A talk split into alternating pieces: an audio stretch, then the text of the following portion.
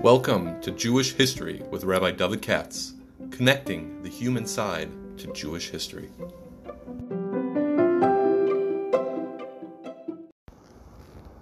For sponsorship opportunities or to support this podcast, please visit our donate page at www.support.rabbidavidkatz.com.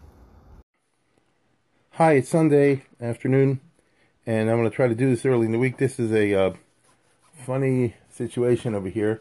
I was asked to do the Ramchal, which I would never do because that's too gigantic of a subject. But uh, the person who was asking, family was asking was Stefanskis, who are uh, proving themselves to be best friends of this podcast. And um, therefore, I'm always trying to um, accommodate uh, my supporters. And uh, the reason, one, one of the reasons, is that uh, as it happens, they run a, uh, there's going to be a big auction, let's put it this way. And uh, it's very interesting, actually. and they send me catalog of Sfarim or better yet, Ksav Yads. Uh, there's a uh, they have an auction house called Genazym. It's just interesting. Genazym, which is uh, spelled G E N A Z Y M. You go in the go online, you'll see it yourself. And uh, obviously, they're into rare Judaica, but not. In, I'm not talking about uh, Kiddush cups and things like that. They got that too, but rather uh, mostly Ksav Yads and things like this of extraordinary nature.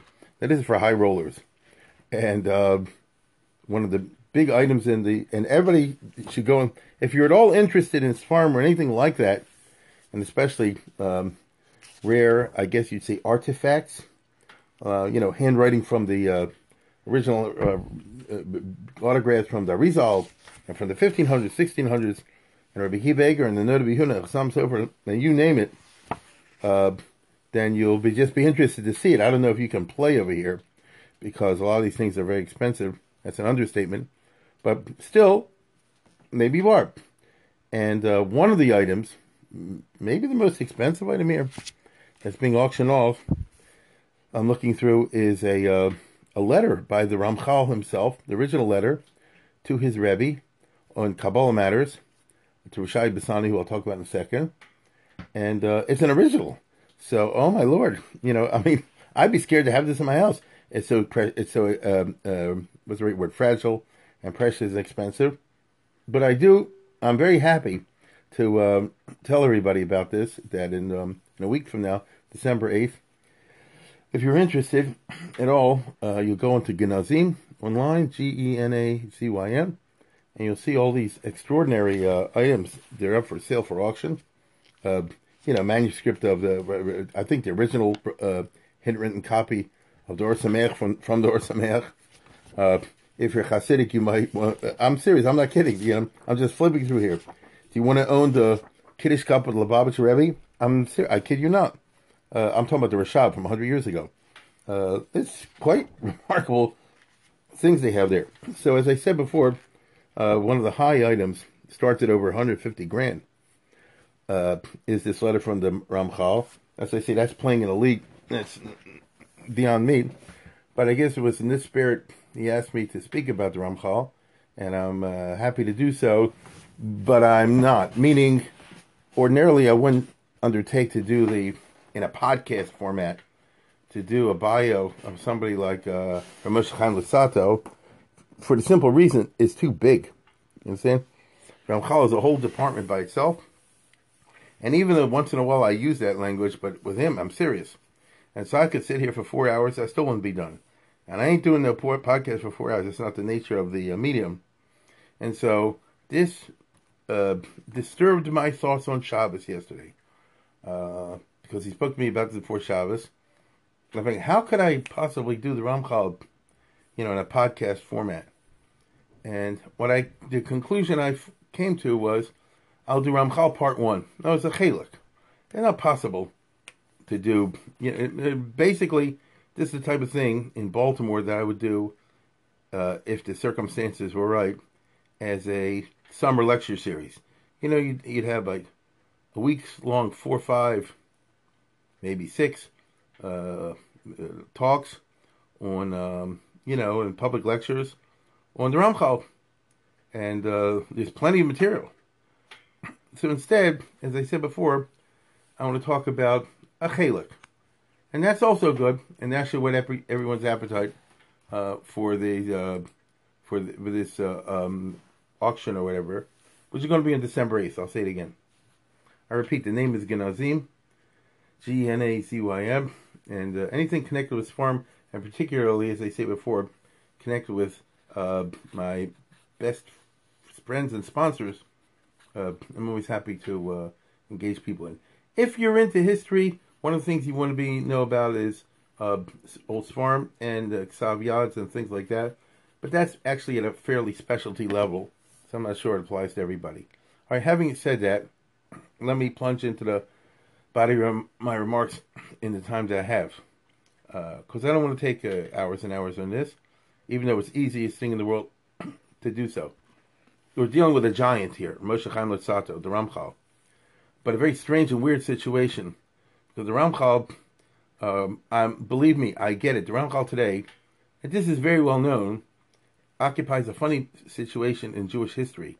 He's claimed by many different groups the non frum, the frum, the Musarniks, the Kabbal, the Kabbalists, you know, the yeshiva people in a certain way, uh, mainly because since the Vilna Gaon is supposed to have said that he held a, the Welt from the, the Mesillas Yesharim, I've never actually found the source of that. I found secondary sources. I mean, I'm not saying it's not true, but we all know it's like a famous shmua that the Gra said that the Ramchal, you know, hit a home run with the Mesillas Yesharim. So once you have like that in the literature world, if the Gra said it, then people are going to go all the Kabbalah books. I have many friends in Baltimore, elsewhere, to the degree they're interested in uh, Kabbalah or something like that. Uh, they go through the uh, Kisvei Ramchal, especially since the Friedlander editions came out, the Green Books as they call them, in, in my lifetime, and uh, people are doing more of it now. I have a very good friend in Baltimore, Rabbi Albert Tzvi. He like eats and breathes this stuff, and he's published, I think, several works. He might still be in the process of doing so. English translations. I know of the of the Derech Hashem, and uh, I think now the Maamar Geula, if I remember correctly, and things of that nature. And uh, I'm happy to give him the shout out. And uh, you know, so in, in, in, other words, with great dicta, great care to get everything exactly right. And then there, and, and that's not even the heavy duty stuff, the Kabbalah books. You know what I mean? The the Klach who knows what, many other things. So the Ramchal has this uh, funny uh, uh, kind of legacy, which he's claimed by different uh, groups. I can tell you right now, the Zionists consider him the father of, of, cultural Zionism, of modern Hebrew literature, with reason. Now, he had nothing to do with Zionism and Haskalah in the non-frum sense, but he sure as heck has a lot to do with Haskalah in the frum sense. Uh, and maybe that's the part I want to uh, concentrate today, deal with the light stuff rather than the heavy stuff. And I do not want to get involved in the famous um, controversy in which he was involved because I'm just not in the mood to get into Lashon Hara and things like that today. So instead, let's talk about this remarkable person who was a genius. The Ramchal is, lived in the 1700s. It's very famous. He died young at the age of 40, so he went from 1707 to 1747. Um, he's from Padua. I've spoken about Padua many times in the past because it was an important Jewish community. Padua had the most important yeshiva in Italy uh, in the 1400s and the 1500s and part of the 1600s. By the 1700s, the feeling I get is that the yeshiva had seen better days and that the really hot yeshivas were elsewhere. Okay? Although, as is often the case, the Padua yeshiva was gone fine too. And our hero uh, was born and raised in this community. Padua is not that far away from Venice. It was part of the Republic of Venice. I've spoken many, many times. So the Ramchal is a Venetian Jew, a Venice Jew, a Venetian Jew. That's a particular type of Italian Jew. It's not regular. Venice is its own parsha. I repeat, the Republic of Venice, not only the city of Venice. I'm talking about the area that was ruled by Venice. And Padua was the most important of the non-Venice cities of the Republic of Venice. And Padua's had a Jewish community since the, oh, way back around 1300s. And the Venetians conquered the city, I think, in the 1300s or 1400s. And um, as a Dover Yedua, if you're Jewish and you lived in Venice, so uh, the the conditions were um, harsh in the sense that it's very Catholic. I've been in Padua. It's a beautiful city. super full of idols and things like that. This is a tremendously Catholic town. It's important to realize this when the Jews were living there. You can go, and I went with my uh, tour group to. Um, I saw the house of the Ramchal. Now I, we don't know which apartment it is, but it's a gigantic apartment building with hundreds of apartments in it, very much European style, and um, one of them was his. I mean, the buildings I'm sure have been you know touched up, shape would seem, since the 18th century, but it's the same building, and uh, it's a very pretty city. And now here's my point: uh, Padua uh, had the following advantage it had a good yeshiva and an excellent university, maybe even an excellent yeshiva. I don't know, but uh, it's and and all within a block or two of each other.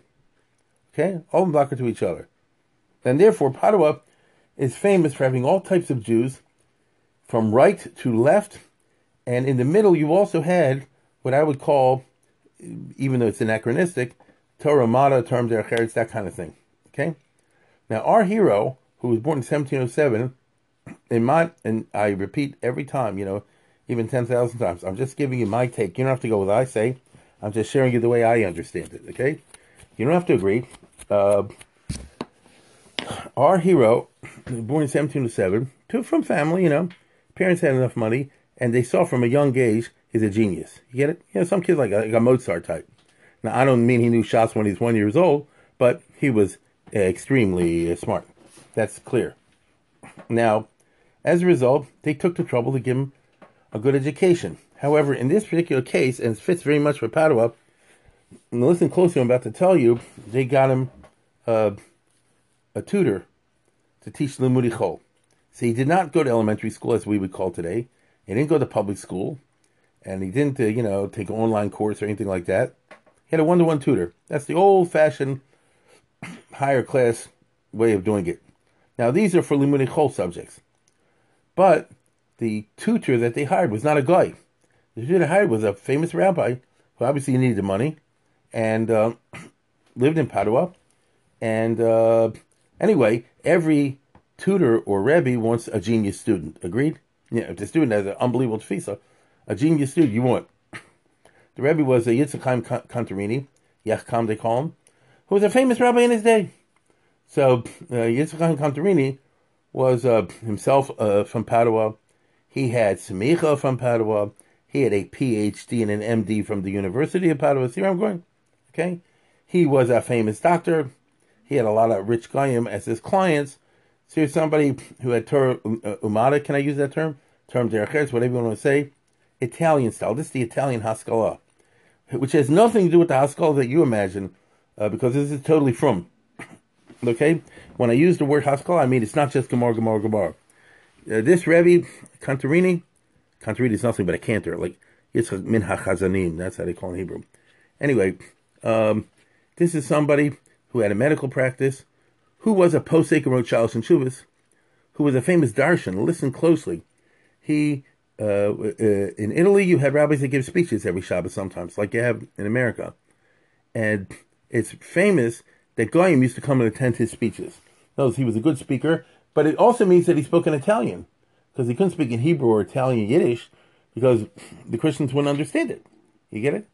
And so here you have already an unusual type guy, and an unusual type guy to be associated with, uh, hmm, uh, Yiddishkeit, and very that's definitely not your typical uh, elementary school teacher, junior high school teacher, high school teacher somebody just described.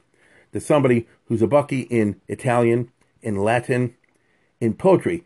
Yitzhak Chaim Cantarini is very much into uh, uh, Lashon Kodesh. Uh, that's not the right word. Dikduk. Uh, how should I put it? Rhetoric, uh, fancy writing, literature. That's the best way of describing it. Literature, Jewish literature, Italian literature, and the best Haskalah Italian says to make the following claim you Goyim, you don't have the best literature. We Jews do, right? I, the Goyim, have you know poetry, European style, rhetorical, you know, uh, affectatious. We have it in the Tanakh too. If you know how to read the Tanakh, we have the stuff, and we had it before you had it. It's that kind of approach. So if he was taking courses with somebody in order to take the CLEP test, uh, he had an excellent liberal arts education. I repeat, an excellent liberal arts education math, science, literature. Uh, as we'd say to the English, he had, I believe, if I remember correctly, he had Italian, uh, French, Latin, and Greek. I believe, uh, with a tutor. So, and but the tutor is a posek. That's what I'm trying to say. You know, you don't usually find a guy. I'm this is what I'm trying to share with the history side. You don't usually find a guy who the English teacher is like a dayan. okay, you know, the English teacher that's Shalos Shuvas. You never heard of him because, as it happened, uh, he never published his Shalos and Shuvas. He died. Uh, there are many of them in the Pachad Yitzhak Lampronti, you know, the Encyclopedia Talmudit from that time. And in the, uh, the one I mentioned a couple weeks ago, uh, more Purgo, the Shemesh Tzedakah, you can see, you know, Shalos and Shuvas back and forth in there. Uh, and I, if I remember correctly, I believe his stuff has still not been published. It's like waiting for some scholar or Machon Yerushalayim to do that. But he was a serious Talmud Chacham, not just a, you know, I won't say the English was the Iker, the Torah was the not. It's not true. you see? So this is the most unusual person. Uh, uh, I know his style of writing is very prolix, very long-winded. And the Ramchal is not like that at all. But uh, nevertheless, he, he loved to write all kinds of poems and witty things and things of this nature. And by the way, he also tried to write a parallel version of the Tehillim. That was a shtick at that time. Later on, the Ramchal did it. People got angry at him. That's all he's doing is doing what the Rebbe did. okay, uh, and they did it because to them, and listen closely, the Torah has a million ways of being read. Actually, infinite ways of being read. One of the ways, not the only way, one of the ways you can read it is for literature. One that doesn't take away from the kedusha. One of the ways you can read it for is for um, what do you call it? Rhetoric, you know, style, polished style. Doesn't take away into kedusha. The same person who says I'm interested in the Torah from a literary perspective could also be somebody who says, and I'm also interested from a halachic perspective, and that's I know Shas. Or I'm also interested from a kabbalistic perspective, or I'm also interested from a ruchnistic perspective. This is that's the essence of the Italian Haskalah. You understand? You see the Torah in many ways. And it's important to realize that. So here's our hero growing up in uh, Padua.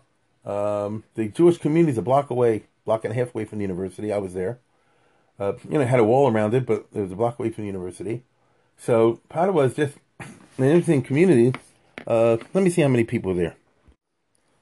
Yeah, I'm looking around here. I think that Padua had less than a. Listen very closely. I think Padua had about a thousand Jews, maybe a little bit less. You know what I'm saying? It's like Gibraltar. What's that? Uh, 300 families, 400 families total. That's just interesting. Now, wait a minute. So if you grow up like the Ramchal, you're growing up in a community of where everybody more or less knows each other. Like I say, seven, eight hundred people, be'erech, something like that. Very small.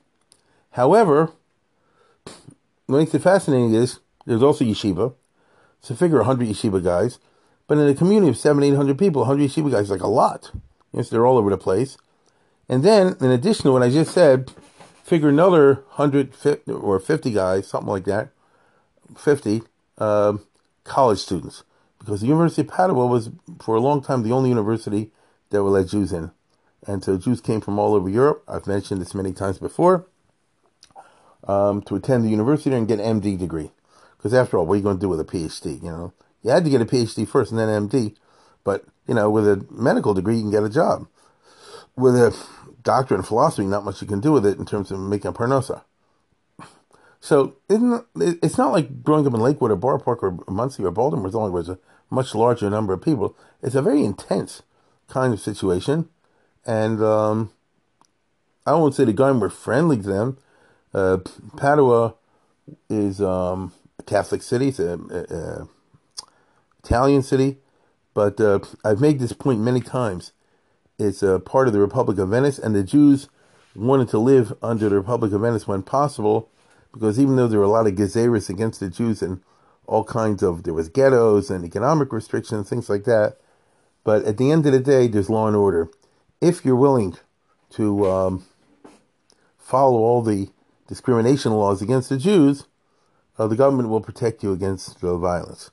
And in fact, this Rebbe of his, Contarini, they call him Yechkam, he has a famous thing you can get online where he wrote like you know there's a Purim of of Rome, a Purim of Baghdad, a Purim of Berlin. You know, each, each community was freed in its own time, had some uh, uh, miraculous deliverance.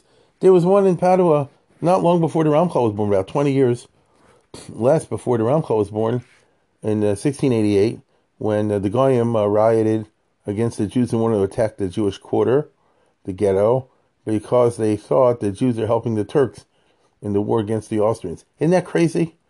This is Italy. What's it got to do with that?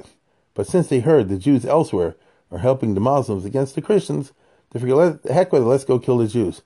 But because it was Venice, the uh, the government brought in soldiers and they said nobody does anything, and the Venetian government, you know, made sure that there was no uh, uh, uh riots, no pogroms. So this is the community in which our hero grew up. Whew. So that's that's his first rebbe, okay, uh, teacher. Maybe that's a better word. His teacher. The second one was when he turned, I don't know, 12, 10, something like that. Uh, remember, he was a Mozart, he was a, a, a prodigy. So uh, he found someone who came to teach in the yeshiva for a couple years, and that was Rabbi Shai Bassani, uh, who's an even more famous Italian rabbi. Uh, Rabbi Bassani is the Rebbe with whom he clicked. Now, he clicked with both of them, but I'm just saying, you know what I'm talking about. You can go through years and years of yeshiva or high school or things like that, and go for one year and another year, but there's nobody you really establish a kesher with, okay? Unless you're lucky and you do. But millions of people go through the system and they never really establish a genuine relationship with anybody, which is why you see so many frustrated people having gone through the yeshiva system. I get it. Uh, lucky people are the ones who do actually develop a real uh, kesher, which is a lifelong business. I'm talking about a real, general, genuine kesher, not just the year you're there. That's good too, but I'm talking about you know real Rebbe Tom relationship in the in the highest sense of the term, in terms of human beings. And there's no question that our hero did that. Uh, and that was Rishai Bassani, who taught him from I don't know in his teen years uh, till like the I, I think something like ten to fifteen or something like that. In which case he left. There was a Rishai Bassani. It was it was a big lamdid, a big mafalpel, uh, and therefore he's not learning with him, as far as I understand, uh, chol, uh, but limudei kodesh, and specifically two things is is Shas and Poskim and Kabbalah. Isn't that unusual? Now Shas and Poskim, Hushai Bassani is supposed to have been like a hot stuff in terms of learning. That's what he was. Uh, and uh, he learned by other Gedolim and so on and so forth. And um, he was a son-in-law. Now you're going to have to hold cup on this. He was the son-in-law of a famous rabbi elsewhere, Binyamin Cohen, who was a Talmud of Moshe Zacuto, and Moshe Kudo, early on in the 1600s, had learned Kabbalah from the son of somebody who had been a Talmud of the students of the Arizal. okay, I know it sounds like Chad Gadya, but my point is the following: you know, you if from a frum perspective, you only learn Kabbalah if you learn Ish Mipish or Rebbe Mipi Rebbe. That's what you're supposed to do it. I don't say that's what everybody does, but formally that's what you're supposed to do. You to learn Kabbalah from somebody, you learn from somebody, you learn from somebody, hopefully you go back to Moshe Rabbeinu, or at least in this case, the Arizal. Now, the Ari died in the 1570s. Our hero was born 140 years later, approximately, after the Arizal's death. Uh, he was born 90 years approximately after the death of the Chaim Vital. And so that gives you a little bit of a timeline. And the Rebbe with whom he clicked and learned intensely for a couple of years, and I'm sure they went through Shas and that kind of stuff. I'm sure because he was a genius, and you know you can do it. So you know to daven up, you learn Gemara Tosis, him whatever it is. Uh, but the Ramchal is not the person I'm describing is not yeshivish. Get it? And one of the problems the yeshiva world always have is that the Ramchal doesn't fit into the slot. Get it? Everybody's trying to fit him into a certain uh, uh, peg. You know, the maskilim, the non-frum will try to you see this all the time in academic writings. The Maskilim will always say like this: "Oh, he was a great poet. It's a pity he got involved in all that frummy stuff of the uh, Kabbalah." The Kabbalists will say, "Oh, he was a great Mekubal. I don't know why he wasted his time with the poems." You understand? The other ones will say, "Oh, I'm sure he must have had secret uh, mystical reasons behind the poems or something like that." Another one will say, "You know, really he was yeshivish. It's just he didn't, uh, you know, show it, and so forth." But if you know anything about the writing of the Ramchal, what's that? His Derech Chochma, one of those uh, types of programmatic essays in which he said, the Iker is you learn through Shas, you uh, master the basic sugyas, you know how to paskin shalas from the Gemara. In other words, not just from the Shulchan Aruch, but from the Gemara. You learn Asuki Shmaitz and then you move on to the big stuff, which is the Zohar and Kabbalah and all the rest of it. That is not yeshivish. Okay? That is not yeshivish. It's very Kabbalistic. It's not yeshivish. So uh, he was learning, therefore, with a Rebbe one on one in this yeshiva. I don't know what exactly the framework was, but it's not yeshiva as you and I understand it. And uh, there's no question that he covered. I'm sure, even though he was very young, remember he was a prodigy. I'm sure he went through Shas, if not everything, most of it, through Shulchan Aruch, Rambam, and that kind of business. You know, he had the photographic memory and all this stuff. Uh, but also the Kisvei Arizal. Now you have to understand, the Rebbe died, as they say, 140 years earlier. Uh, it's a very complicated story because it used to be until recently, I thought, that the Rebbe wrote absolutely nothing, and Chaim Vital wrote everything, and um, and then you have the sum of Chaim Vital floating around in an uncoordinated manner. But turns out that the Rebbe did write things, but was back in Sfas in Israel. But it could be that Moshe Zacuto, who's the Rebbe of his Rebbe's Rebbe, you know, got the stuff from Israel because he learned with a guy who had been coming from Israel to Italy. You see, it gets in these uh, complex uh, uh, tracing down to the exact narrative. All I'm trying to get across is here you have a very unusual boy with a very unusual education. okay, very unusual education.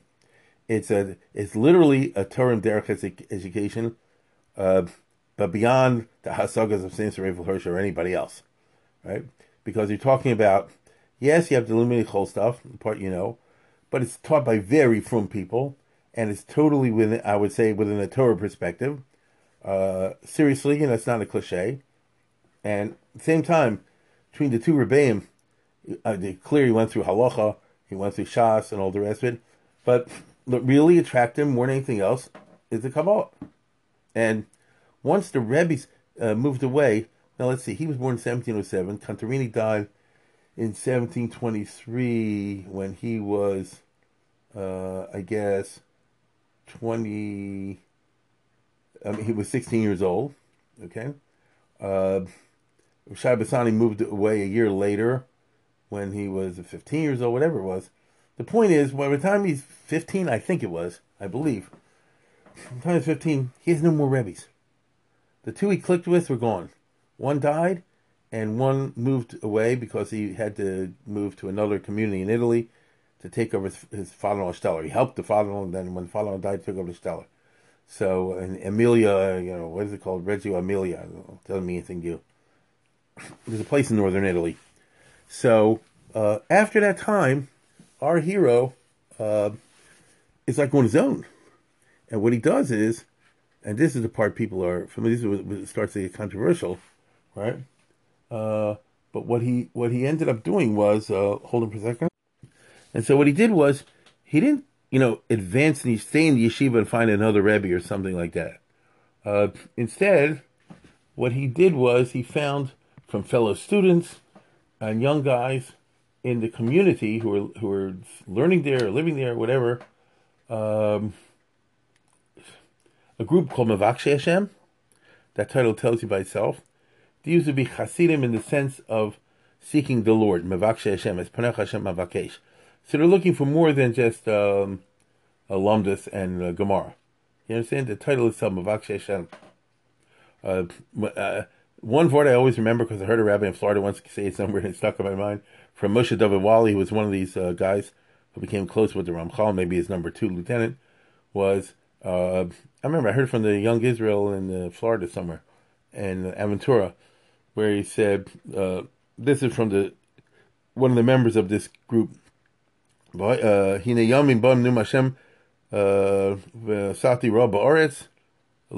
Hine V'Mayim Kim L'Shmo L'Divrei Hashem. So uh, the plain way of reading is a, a day is coming when there be a, a hunger and a thirst. Uh, lo lo lo lo lo rov la'lechem lo lamayim, not for bread and water, but kim l'shmo divrei Hashem. And uh, Moshe Wali said like this: Lechem means uh, Torah, and mayim also means you know Torah, lumdus.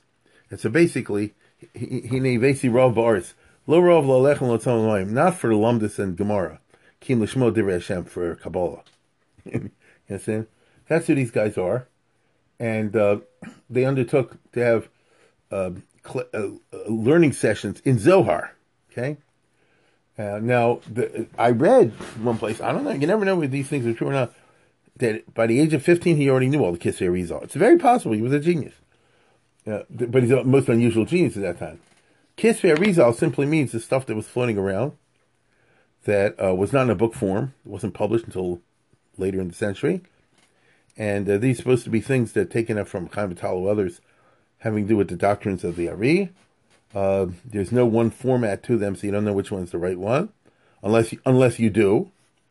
And uh, clearly, if this is who I described, he learned by Rishab Bassani, who learned by his Rebbe, learned by his But all the rest of this is one formula, Kisvei Ari, and uh, he understands it. And so basically, even though he's young, he's like 15 years old, and he joined this Chabura, he immediately becomes like the Rosh Chabura, just by meritocracy, you understand? And uh, they set up this system um, to learn Zohar 24 7. Remember in Volozhin, I'm sure you've heard this. In Volozhin, they had a system where somebody's learning all night. So it should never be that for a second there's no Lima Torah. Right? I think you've all heard of that. These are the guys who learn when, when um, what do you call it? Ne'il is over, you know. Everybody else is rushing after Yom Kippur to, to get the food. But a couple of real firmies will stay behind and keep learning because you don't want the whole world to stop learning. Well, that's for Nigla. Now, this transferred over to Nister, right? Somebody's got to be learning Kabbalah, uh, uh, Zohar. And so they had this whole system worked out. And they had, it's like a club, very much like Ramosha Cordovero. You have to learn totally Lishma, and you can't have any uh, uh, bad thoughts. And it has to be super for the purpose of bringing the Shekhinah and the Mashiach and all the rest of it. Very high minded. My goodness. Very high minded. And this is not what the typical guy does when he's 15 years old or 16 years old. Okay? And so we have to understand that here we are in Padua in the year, if he's born 1707, so early 1720s. The community, as I said before, is about 800 guys, altogether men, women, and children, approximately, plus the yeshiva guys, plus the college students. The Jewish college students live in the, in the ghetto, which is a block away from the uh, university. Like I said, I was there. In the ghetto, they had uh, we would call today a Jewish dorm, run by a family, Canigliano, where they there you have a kosher food. You can't go in the regular dorms. The regular dorms are gaish, and they wouldn't allow Jews in. And uh, anyway, it's a totally Catholic environment. What do you want that stuff for?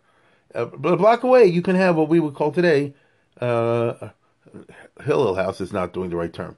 Hillel House, not from a Chabad house. Let's call it like that. It's not exactly, but you get the idea what I mean, right? You know, because your food, you have a minyan. uh, you have uh, learning sessions of one form or another. It's a, it's a friendly territory. It's a friendly territory. Okay? Now, uh, and then you have Moshe Chaim Luzzatto, who in one of these buildings, maybe in his apartment, I don't know, it's very possible, or somebody's apartment, uh, he's with 10, 12, 15 guys, I don't know how many, something like that. And uh, these are guys who would represent the extreme right wing of the Hasidus. I'm, obviously, I'm not talking about Baal Shem Tov Hasidism. I'm talking about people who are very high minded. So you have in the Jewish community, this we know, a lot of bums, okay, and a lot of playboys and things like this. You did. It's an Italian Jewish community of all types. So you have the left wing. You also had the right wing. The right wing would consist of learners, Talmidei Chacham, and things like that. And you have the Hasidim, which are people who are going to lift the Meshur Zadin, but in a very high-minded fashion.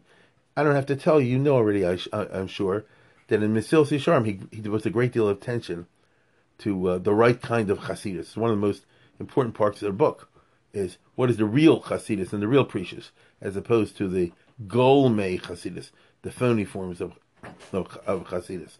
So he was like this, and this went on for a number of years. Okay? Now, uh, this eventually led to certain events that I, that I will not go into today, but rather I, I want to um, discuss uh, his writings in this period, which are remarkable because it's not necessarily what you would think. Uh, I don't think most people are familiar with this. Ramchal, as I say before, had two rabbis, A and B, and both were big Talmidei Chachamim. But one taught him English plus Hebrew, or Limudei Chol plus Limudei Kosh, and the other one, as far as I can see, just taught on Limudei Kosh. I think that's how it went, and, including Kabbalah.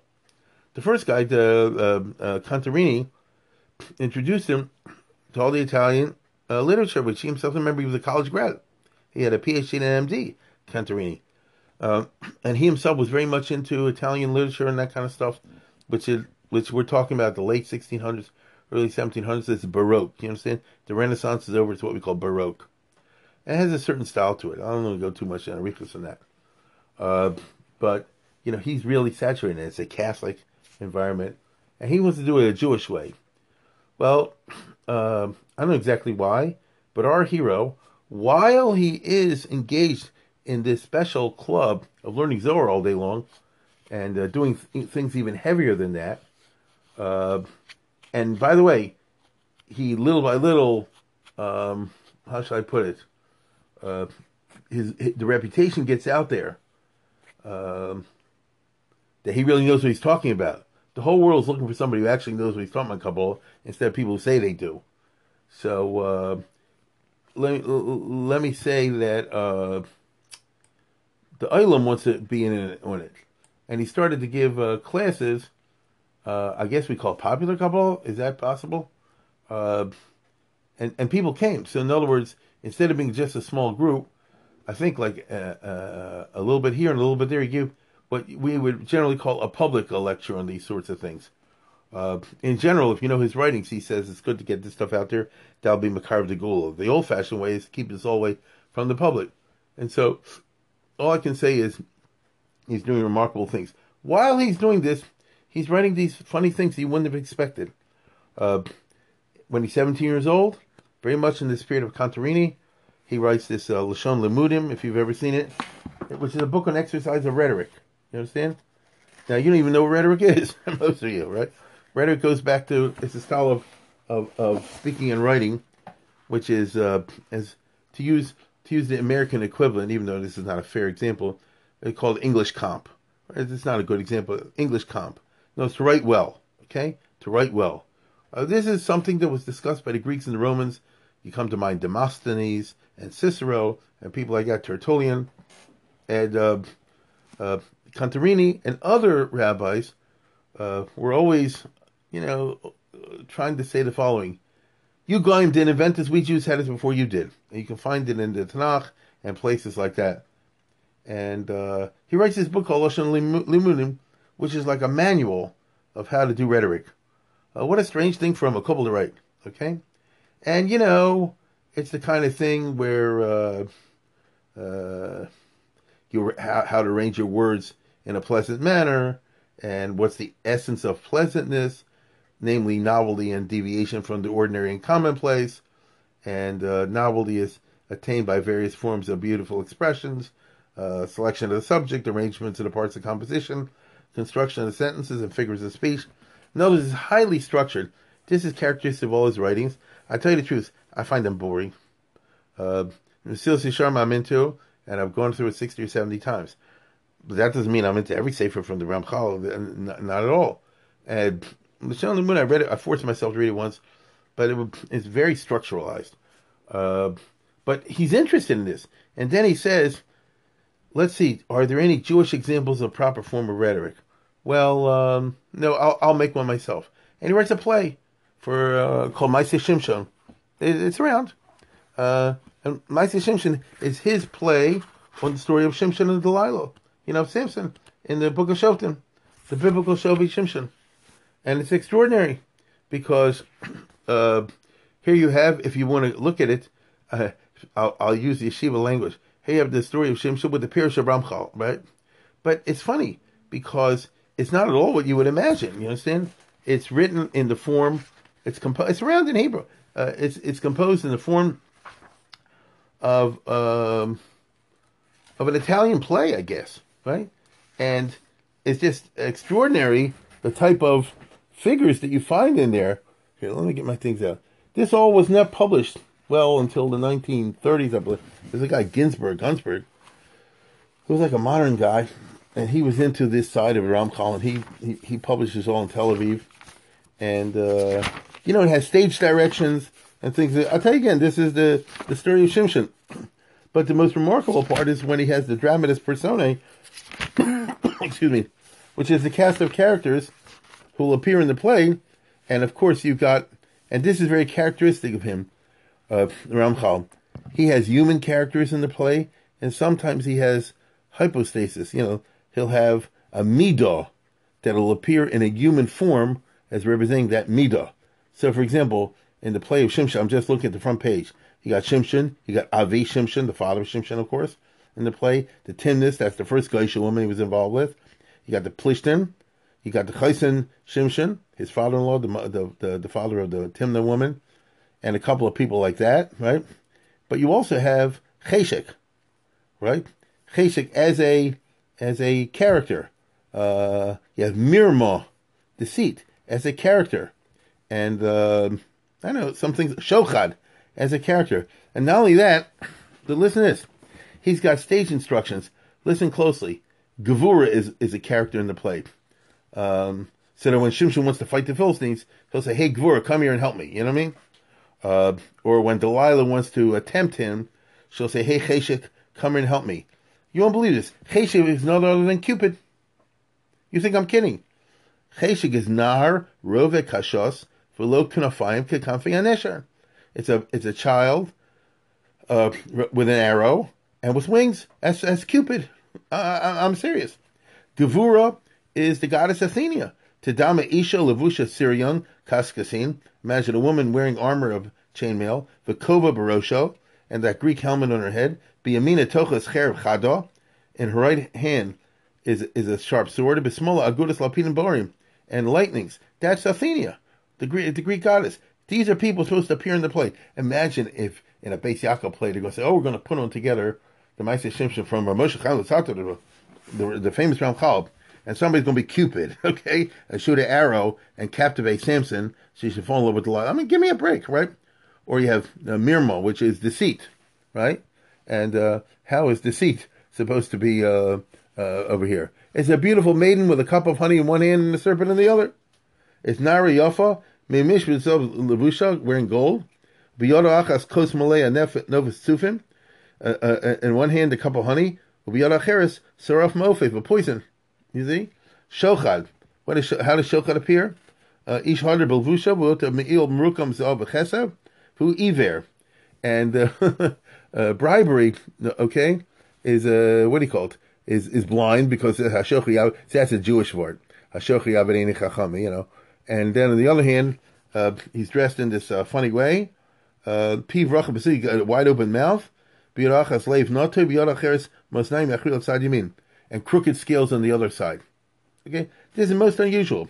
And then it goes through the whole story of Shimshon, of course, in this beautiful Hebrew. That's what makes him the father of modern Hebrew, because he has this uh, way. I'm not going to give you the technical side of this, of all the story of Shimshon. First with the Timna woman, and then, and uh, as they say, Cupid shows up and the Shochad shows up because you know Delilah at first, according to this. By the way, you know in uh, there are a lot of like if you read Samson's struggle, you know which they put like the Frum version makes it the Shimshon story because after all Shimshon was a Shofet and a Nazir. How could he do all these things?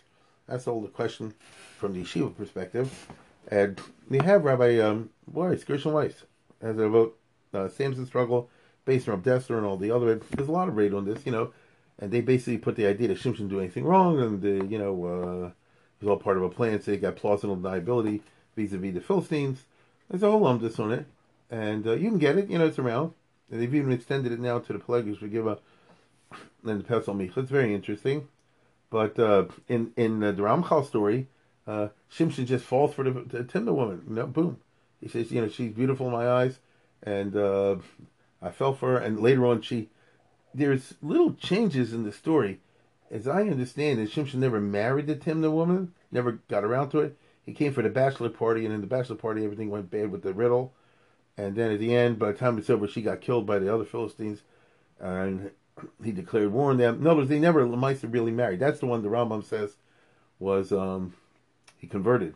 But Delilah, so so I remember in the Samson struggle, they want to say she's Jewish, but Shimshon in the Ramchal, she's a guy right? In the plain Pashut story, uh, she's a guy. All, all kind of unusual things. Let me put it this way: if you want a different spin, nothing radical. There's nothing treif in here. And not only that, it's very much the style of the Ramchal that whenever you get to anything that's even the slightest X-rated, G-rated, VG rated, whatever you call it, it's you know no, nothing improper, zero. He talks about love. He talks about a guy falling for a girl.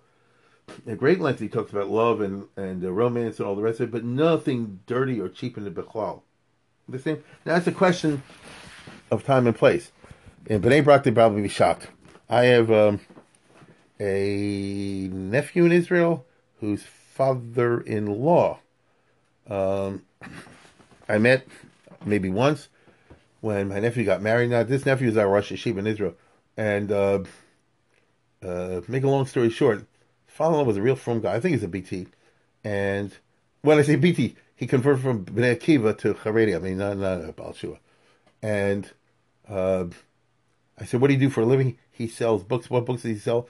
He sells uh, censored Marcus Lehmann stories. Okay, you know, the Count of Coucy, uh, Yossam and Rosheim, etc. In Ivrit, in uh, children's stories with Nikudos. And I said, "What do you? What, how do you censor a Marcus Lehmann story?" Well, you know, because Marcus Lehmann was a from guy. He was a big Orthodox rabbis in Germany. Yeah, but what was considered, so to speak, a healthy and clean romance in 19th century is already traced by Haredi standards in Israel today. So, you know, if you read the Count of Coucy by Marcus Lehmann, you'll see that, you know, the hero, who's later one of the Baalei Tosafos, I mean, it's a made up story. You know, he was engaged to a girl, they were in love with each other, she waited for him, if I remember. I haven't read this in many years. And the end is a happy ending. You know, they're united after pirates and all this kind of stuff.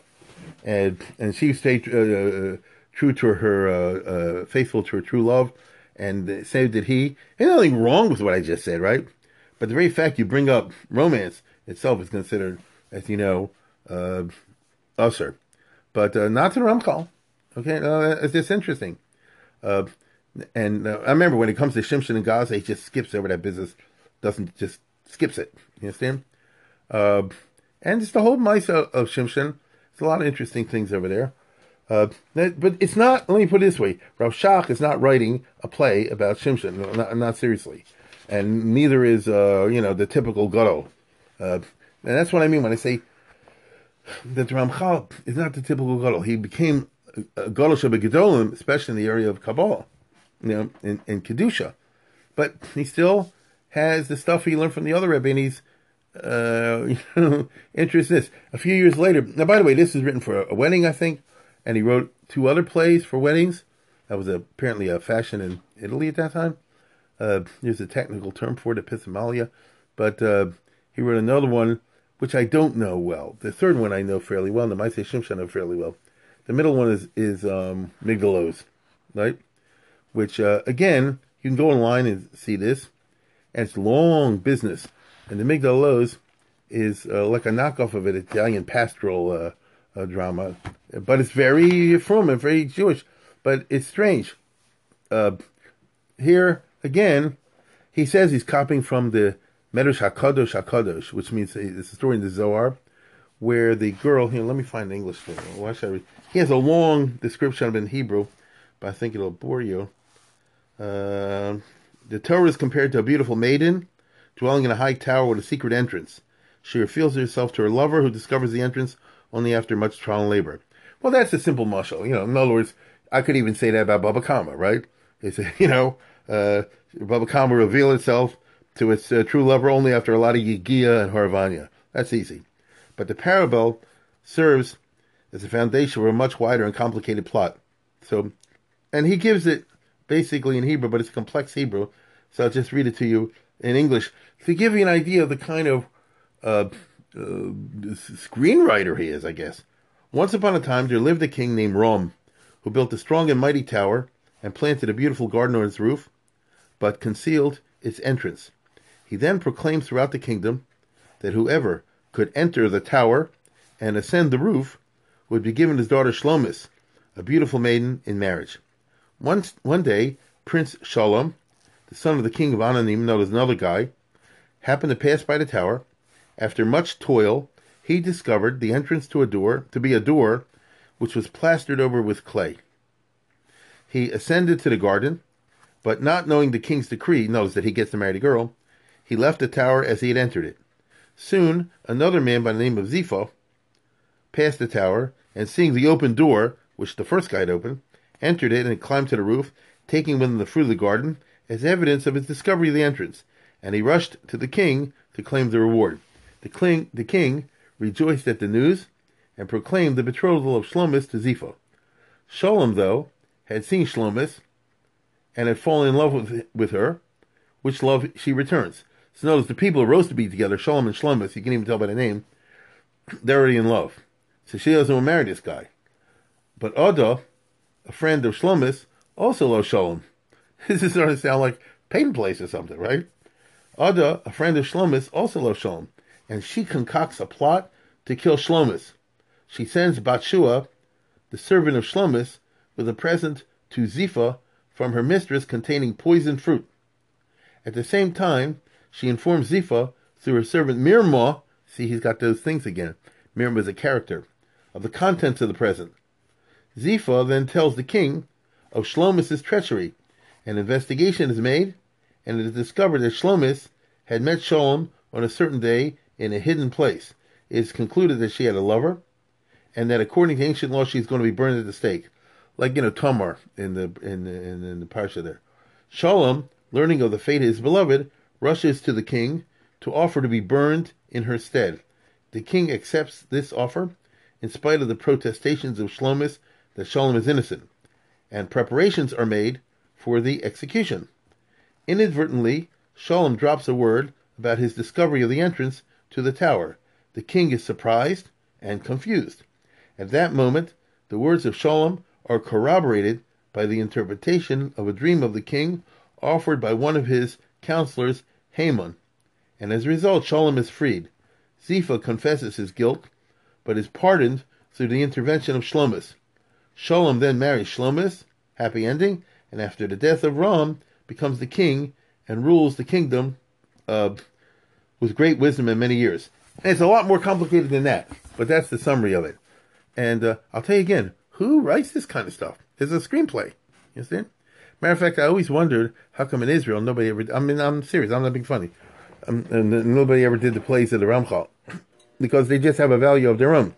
Now there is an Italian version, it's a Geisha version, but it's much more uh, R-rated, X-rated than this, as you would imagine with an Italian thing. There's nothing uh, unworthy in the play. You get it? There's romance, there's love, there's the longing, you know, the, for the boy, for the girl, and all the rest of that. But it's not, which is unusual in a from play, to say the least. But but I remind you, these are wedding plays, so it, was tzugapas for the occasion. Uh, but there's nothing uh, in the slightest, like you say, you know, like an American movie or something like that. And then uh, a number of years later, after he, the Malchal, later in his life, moved to uh, Amsterdam, he wrote a third one of these, which is the one which I, I know the best. And I've actually um, spoken about it when, I go in residence sometimes, and which was recently um, published again by the uh, by Feldheim, believe it or not.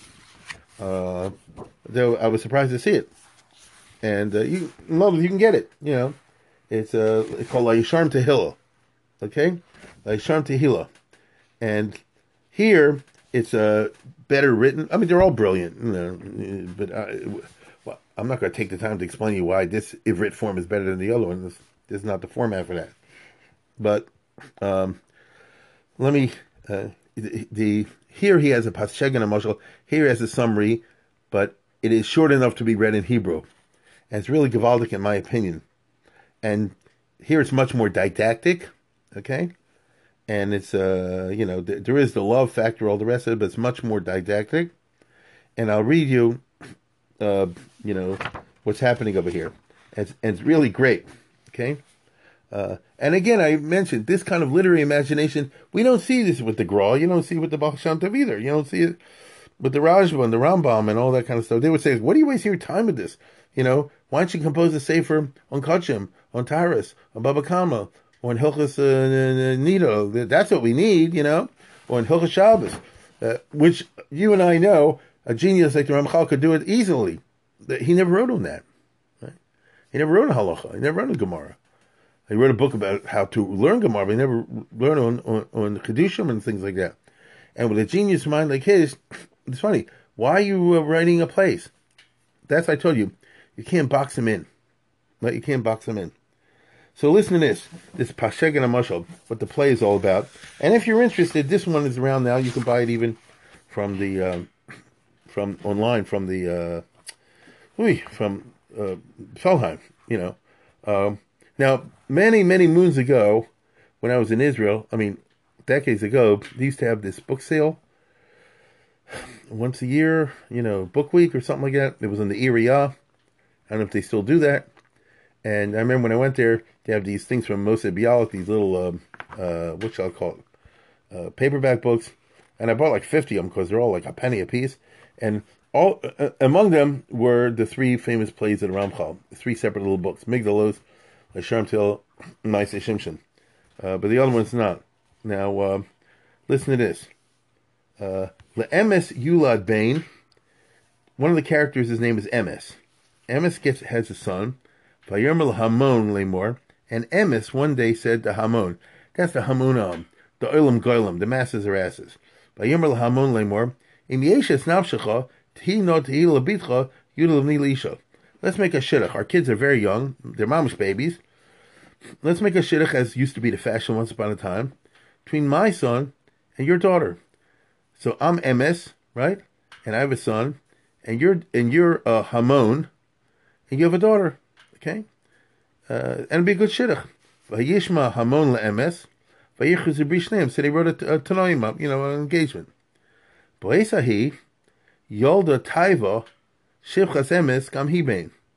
But it turns out that Emes has a Shivcha, a maidservant named Taiva. Isn't that fascinating? Emes, truth, has a maidservant, in other words, someone who serves Emes, and her name is Taiva, and she had a baby also and they're going to switcheroo. And so there were two babies in the house. There were the babies of the master and the baby of the servant. They're both little boys born at the same time. Emes has a son, and Taiva has, uh, and Taiva has a son. And there was an invasion of pirates and stuff like that, and they sacked the city, uh, as used to be common. Remember, the Ramchal lived in Venice, and Venice was in perpetual war for centuries against the Turks, and raids and and and and, and uh, what do you conquest, Yom You know, let me let me just adjust this for a second.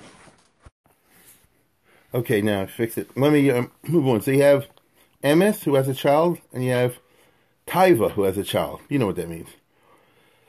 And uh, the city is attacked. Let's say, for example, by foreigners, like let's say Turks. By Avozo Ir, and the city is sacked and it was often the case in those days that the people of the city are carried off as prisoners of war as slaves. Very common in the 1600s, 1700s in the Venetian Turkish wars. Vayar Emes Kinishma Beno, and when Emes saw that his son was a captive and gone, Vayal Lemishpat Asharib, he went to the court. Vayichtov Besefer, and he had it registered. Vayachtom Lefnei Mishpat Kador Mela. He had it notarized and registered in front of the court the following. Beniv Avdi Shadadu Ashodim. I want to make it clear that two little children were taken by the pirates. One was my son, and one was my Evid, because it's the it's the son of my Shifra. This is my Evid. V'atol laman lo yischalif b'ni ba'avdi b'harach in order to make sure that nobody does a switcheroo, and that the Shivcha son should claim to be my son. In order to prevent that, Hineni mefarish simono. I'm giving simonim, you know, body, uh, the, you know, simonim in the body. You know, it's a scar here, it's a scratch there, whatever. By Yafarsha, mishpat, and he had it entered into court records. By Yomus Emes, and then Emes died. By Yavra Yomim, time passed by. Uben Taiva, this uh, servant's son, the son of the shipper named Taiva, Lukach Besa, Dimion. Taiva was taken to the house of Dimion. Dimion is like imagination. You know, you know what this all means, right? Dimion. Uh, and Vayomer Tarmis Rahav. So all these characters are now being introduced. So Tarmis, which is trickery, says to Rahav, which is like an advanced form of lust. I'll tell you what, I will go and uh, shoot the bull with the people over here. I'll persuade the public. I'll persuade Hamun. Hini ben emes base Dimion. Do you know something? In the house of Dimion is a, is a child, a young man, and he is really the Ben Emes. Now you and I know that he's not the Ben Emes, he's the Ben Taiva. It's a switcheroo. Haloki niftahu. We all know that Hamon is easily Uh, nifta from onus of mafate, you know, easily persuaded. And Hamon will then give his beautiful daughter. Hamon will give the. You know, who is the beautiful daughter of Hamon? The answer is Tehillah, praise. Right? Tehillah. She's the beautiful daughter of the Hamon, and therefore will accomplish a successful switcheroo. Vayilach tarmis. So therefore, deceit went for Yermal Hamon. So each one of these hypostases are characters in the play. So the character of Tarmis goes to Hamon and says, Yisbaser no Adoni Asher Nimsa ben Emes. I'm happy to announce to you that the long lost son of Emes, who no one has ever seen, has been found. Hinehu Ome bebeis Dimion, and the son of Emes is now in the, in, living in the house of Dimion, which is imagination. No, it's not really. Vayelech Hamon, and Hamon, who is stupid, we just said the Welt is always stupid, the Olam is a Goylob. He took this young man named Rahav, extreme lust, from Beis Dimion, who he imagines is the son of Emes, by Yermelo, Tehila Biti, I want to give you my daughter Tehila, the beautiful daughter of Hamon, which I promised your father Emes long ago to make the shidduch. Go marry her. By Yom at the same time, Yosher ben Emes, the real son of Emes, who nobody could recognize. The real son of Emes is Yosher. Okay? This is Gvaldik. The Olam cannot understand the real Emes. The real son of Emes was walking around, nobody could tell him. And he was told dark and handsome, as as befits Yashras. And the girl saw Yosher ben Emes, and she naturally was drawn to him, by Teoveh but she fell in love with him. Just a natural. But she was an obedient daughter, and her father Hamon made sure that she's going to marry Rahav, the the, the, the false one. As when the time came, Rahav said Hamon, time for the chasana. Hamon, Vayesa was Kalanchir Vayesa Misha. So they made a big wedding banquet to take place before the, um, the, the wedding takes place. I repeat, this should take place before the Chubba Kedushin. Vahim Ochlim Mishosim, as they were what we would call a smorgasbord.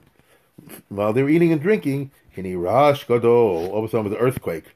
And by the way, I myself was in Venice a couple years ago during an earthquake. For Gadol of Chazak, and it was a big wind and so forth. So it was unnatural. Vayigab Arma Pinos Habayis Vakiris Notil Impol Vamunuchashal Ishaver Vainotsa Amana Tavach. Don't place that, you know, buildings start crashing, something unusual was happening. And everybody got scared and they said, What's happening? And this jarred the memory of one of the Zakanim. And he says, Shmu'uni Achai, listen to me, my brothers. This hurricane and earthquake is a sign of divine anger. I have to say, now I remember, that once upon a time this city suffered God's wrath. We were attacked by the gun by the Turks and uh, sacked. And now we remember long ago, Emes Achino ben Uben that our friend Emes, who is no longer alive, interesting, Emes is no longer alive, uh, had two babies in the house. One was his own, and one was Ben Amoso. And the children grew up and got mixed up. And I recall now, I remember that he took the trouble to have his real son's birthmarks registered in the court so you know who's who. Shouldn't be a switcheroo. Let's go to the court records. And they did. And Vayimot saying, let's see, let it be found. Ula and Rab ben Emes, maybe we're maybe we're falling for switcheroo, and maybe Rahav whose extreme lust is not really the son of Emes, v'lo lo tinosen tehil, and therefore he shouldn't get tehila, the girl. Ki leven Emes tia. Tehila should go to Ben Emes. to the real one. Vayivakshu Sadovar, Vayachu Hetev, Valonim Sabrav Simonim Hema. So they looked up the court records and they examined the body of Rahav. In other words, once you examine, I mean, I think the mashal speaks for itself. It speaks for itself. They found that, that Rahav did not have the birthmarks. Vayedu Kilo Ben. So once he was examined, you know, closely, they could tell he's not Ben Emes. Vayeshalchu, and they kicked him out. Vayishma Seichel, Reya Yosher. At that point, one of the characters named Seichel, who is the friend of Yosher, isn't that wonderful? Seichel comes and says, Baruch Hashem Emes, thank God. Hini Avad Sig Ben Emes I know who Ben Emes is. He's been here all the time. I'll present him to you. For lo Tiatilisha, and he should get the girl. Vayovi Lifnei is Yosher, Vayamadil Lifnei Mishpat. They brought Yosher into the room and they placed him by Mishpat, by him and when they closely examined him's body, they had the birthmarks. Vayomer Mishpat Lahamon, Zeb ben Emes. Das is the richtige Emes, asher yo'adet lo bitcha, who is the one who you made a shidduch long ago for your daughter, a love titneno. Give her to him. So the two characters who are naturally in love with each other, who are naturally drawn to each other, who belong together, namely Yosher and Tehillah, right? They finally got together. Vayikach Yosher as Tehillah, or Ravacha they all happily live happily ever after. Vayismichu kol ma'od, vayivarchos Hashem. Now, the, the didactic nature that speaks for itself, doesn't it? It's wonderful. Uh, is this a paid and play? No, it's not paid and play. It's bringing out what life is real. Now, he wrote this later in life after he went through a lot of junk and he suffered a lot. There's, maybe I'll talk about on some other occasion, maybe not. But uh, you know, it's not what he wrote when he was 17 or 18 years old, like the other plays. Uh, and uh, you see he's more cynical. The the Hamon doesn't know the real emes, correct? Rahav is always uh, easy to pass him off. Only when you make Drisha Hakira do you understand who the emes is. That's the Yisod of the um, Sil Sharm too, isn't that right? If you don't make a Drisha Hakira, you're not going to know who the emes is or, or you know what the emes is. There in those books, he calls it Zahiras, Zerizas, all those kind of names. But it all comes out to the same thing, which is you don't just go stamazai and follow the first thing that comes across you. You have to use your brain. You have to think. You have to make a seichel yasher, as he calls him. You have to take a mishkal chasidis. And then do you do you uh, um, find you know the the real truth? Now look at this. I think I've gone for an hour, at least, maybe more for all I know. And uh, uh, and I only scratched the surface. That's why I said I only want to talk about. If I keep going, we've got another three hours at least in all this, and I'm not going to do that. So I'm giving you one side, one aspect of 20 or 30 different sides of Ramchal. Uh, how they fit together, I don't think it's impossible. To, to, I don't know for sure. You know, there are theories about it, but we don't have, as far as I can think, Gedolim of this type. You understand? Uh, as we'll see later, he's considered among the greatest of the greats. He is not a Rosh Yeshiva. He never tried to be a rabbi, although he could have been. He's a genius. He could have been a Rav. He married the daughter of a Rav, as we'll see, perhaps in the future. Uh, you know, if he'd have gone that route, he could have written a sefer on this and that and the other. That's not what he was into, right? It's not. It's not. It's not what attracted him, uh, which is most unusual. Now, if he hadn't written the Mesilas Yesharim, nobody would hear of him. There'd be only people like me, only historians, go familiar with this or maybe a Kabbalah experts or something like that. The Yesharim put him on the front page, and always will. But uh, anyway, that's what to talk about. I'll leave it alone for now. Once again, I want to thank our sponsors and remind everybody. I'm happy to remind everybody that they have this um, uh, auction next week on December eighth. Uh, and if I had the money, I would play in that league also. But I do thank you. Uh, I do thank them and uh, remember, the name is Genazym, G N A Z Y M. With that, I all wish you a good week. And now I got to get down to the rest of my busy schedule.